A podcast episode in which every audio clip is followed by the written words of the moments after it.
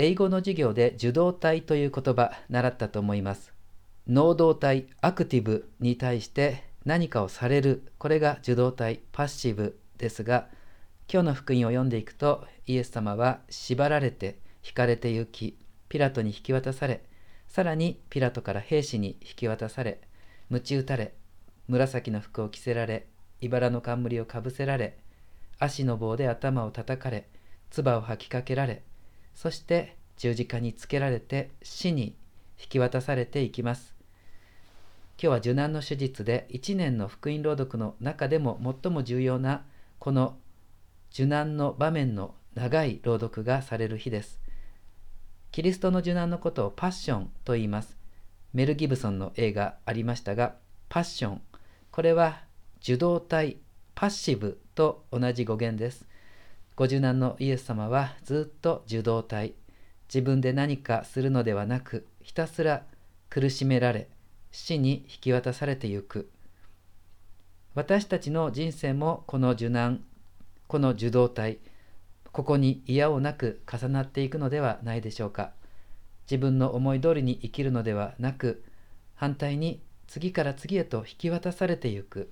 それが人間の姿ではないでしょうか。苦しみや悲しみに引き渡される。別れに、老いに、怪我や病気に引き渡される。寂しさや孤独、裏切りに引き渡される。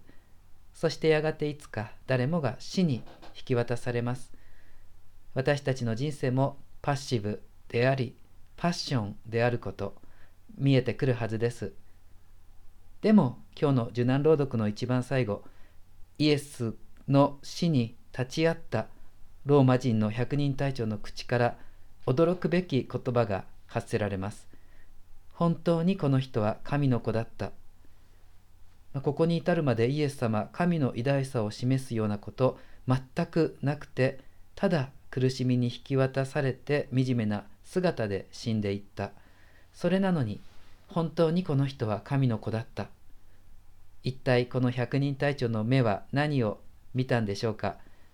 それこそ私たちがこの自分の人生、苦しみに引き渡され続けてゆくこの受難の歩みの中できっと見出していける大切なもの、キリスト教が復活と呼んでいる苦しみを通してしかたどり着けない大切なもの、百人隊長にはそれが見えてしまったんだと思います。司祭のミサ典礼書には、まあ、いつもの日曜日だと福音の後説教を行うと指示されてるんですがこの受難の手術に限っては適当であれば簡単な説教を行うそう書かれています、つまり、まあ、今日は余計な説教はするな。やむを得ずするとしてもごく簡単にしろ。そういうことだと思います。桜の季節ですが桜の花は完全に受動体。風に吹かれて散らされてゆく。だからこそあんなに美しく永遠の命を映し出すことができます。今日はひたすら精霊という風に吹かれて引き渡されてゆくイエス様のお姿、じっくりと黙想して、そして最後の百人隊長の言葉、